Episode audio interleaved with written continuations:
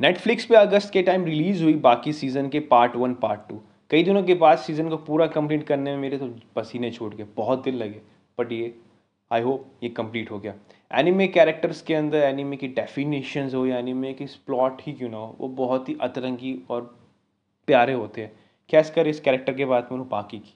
पर उससे पहले एक I listening my podcast on बाकी सीज़न थ्री इस बाकी के सीज़न थ्री में हमें काफ़ी कुछ देखने को मिलता है। हमें प्री हिस्टोरिकली के बारे में पता लगता है। जहाँ पर पार्ट वन पार्ट टू बड़ी अच्छी तरीके से डिफाइन किया है। पार्ट वन के अंदर हमें प्री हिस्टोरिकल आदमी के बारे में पता लगता है कि कैसे वो समय में आ चुका है आगे और वो कैसे मेन कैरेक्टर से फाइट करेगा। पहले पार्ट के अंदर हमें पिकल के बारे पता लगता है जो कि एक प्री हिस्टोरिकल मैन है और वो डायनासोर के टाइम से ज़िंदा है। उसने डायनासोर को मार के खाया है और ये दिखाया गया है।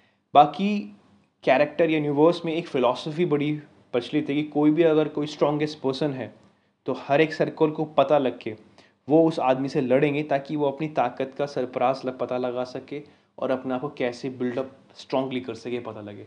पिकल की फाइट होती है रेत्सो कायो से कात्सुमी ओरोची और जैक हानमा से। बट अनफॉर्चुनेटली ये तीनों हार जाते हैं और बड़ी बुरी तरह से हारते हैं। ये आपको एनिमे में देख के मिलेगा कि क्या क्या उन्होंने खोया और किस ब्रूटैलिटी से वो पिटे हैं।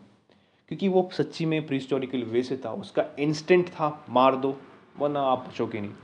एट एंड में, जहाँ पर बाकी की फ़ाइट होती है उससे और वो देखने लायक थी किस तरह की फ़ाइट थी। जहाँ पर ना कोई जीतता है, ना कोई हारता है। कंक्लूजन बहुत ही अंडर मायने लगता है बट हाँ एज अ व्यूअर्स अच्छा भी लगा उसको देखते हुए और ये होना भी चाहिए था। इतना बड़ा आदमी भाई पिकल दो मीटर से आई थिंक काफ़ी ऊपर था, उससे छोटा सा आप बाकी कैसे लड़ सकेगा? लॉजिकली था। पार्ट टू वहीं से स्टार्ट होता है जहाँ पर फादर सन की फाइट के बारे में पूरे के पूरा यूनिवर्स जानना, पृथ्वी जाने पर पृथ्वी जानना चाहती है। जहाँ पर हमें फादर का थोड़ा बैकग्राउंड पता लगता है और यहाँ पर हानमा पाकी जो अपने को पूरी प्रिपेयर कर चुका है, कुछ इसमें, उसमें भी इमोशंस जागते हैं। वो चाहता नहीं अपने बाप से लड़ने के लिए, पर क्लाइमेट सॉरी सर्कमस्टांस ऐसे बन जाते हैं जहाँ पर एट एंड में हमें क्लाइमैक्स में उनकी फ़ाइट देखने को मिलती है। फ़ाइट जो क्लाइमैक्स में दिखाई गई है, वो बहुत ही ज़्यादा औसम है कुछ एक्शन सीन्स बहुत ही अलग हैं, बहुत ही यूनिक हैं। इस कई दिनों के बाद इस स्टोरी लाइन मैंने देखी है और जिस तरह के टेलीकॉम एनिमेशन फ़िल्म ने कलरिंग का यूज़ करा गया इस एनिमेशंस के अंदर, वो बहुत ही ज़्यादा लाजवाब है।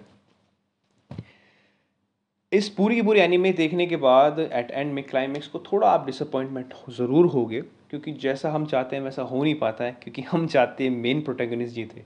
पर क्या ये एनिमे है। हर एक पीछे के एक्शंस की सीक्वेंस की एक ना एक स्टोरी होती है, जो कि हमें वेल डिफाइन दिखाई, पता लगती है।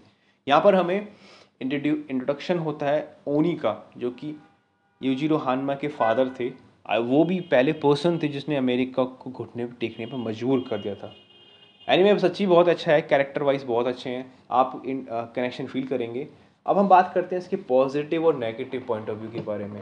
सबसे बड़ा पॉजिटिव पॉइंट इसी का ये है कि बाकी में जो भी कैरेक्टर एक्शन सीन्स दिखाए गए हैं, वो बायोलॉजिकली भी एक्सप्लेन करे गए हैं। इनका नरेशन बहुत ही ओवर द टॉप है। एक उन्होंने सीन के बारे में बताया था और एक नरेशन दिया था कि हर इंसान को जब भी कोई चोट लगती है सो उसका कॉन्शियस माइंड पाँच मिनट सेकंड सॉरी सेकंड लेता है उसको रिस्पॉन्स करने में। और उसी के टाइम अगर कोई भी फाइटर हो और उसे पंच कर दे तो बैक टू बैक तो आदमी मर जाएगा। ये चीज़ बड़ी पता लगी।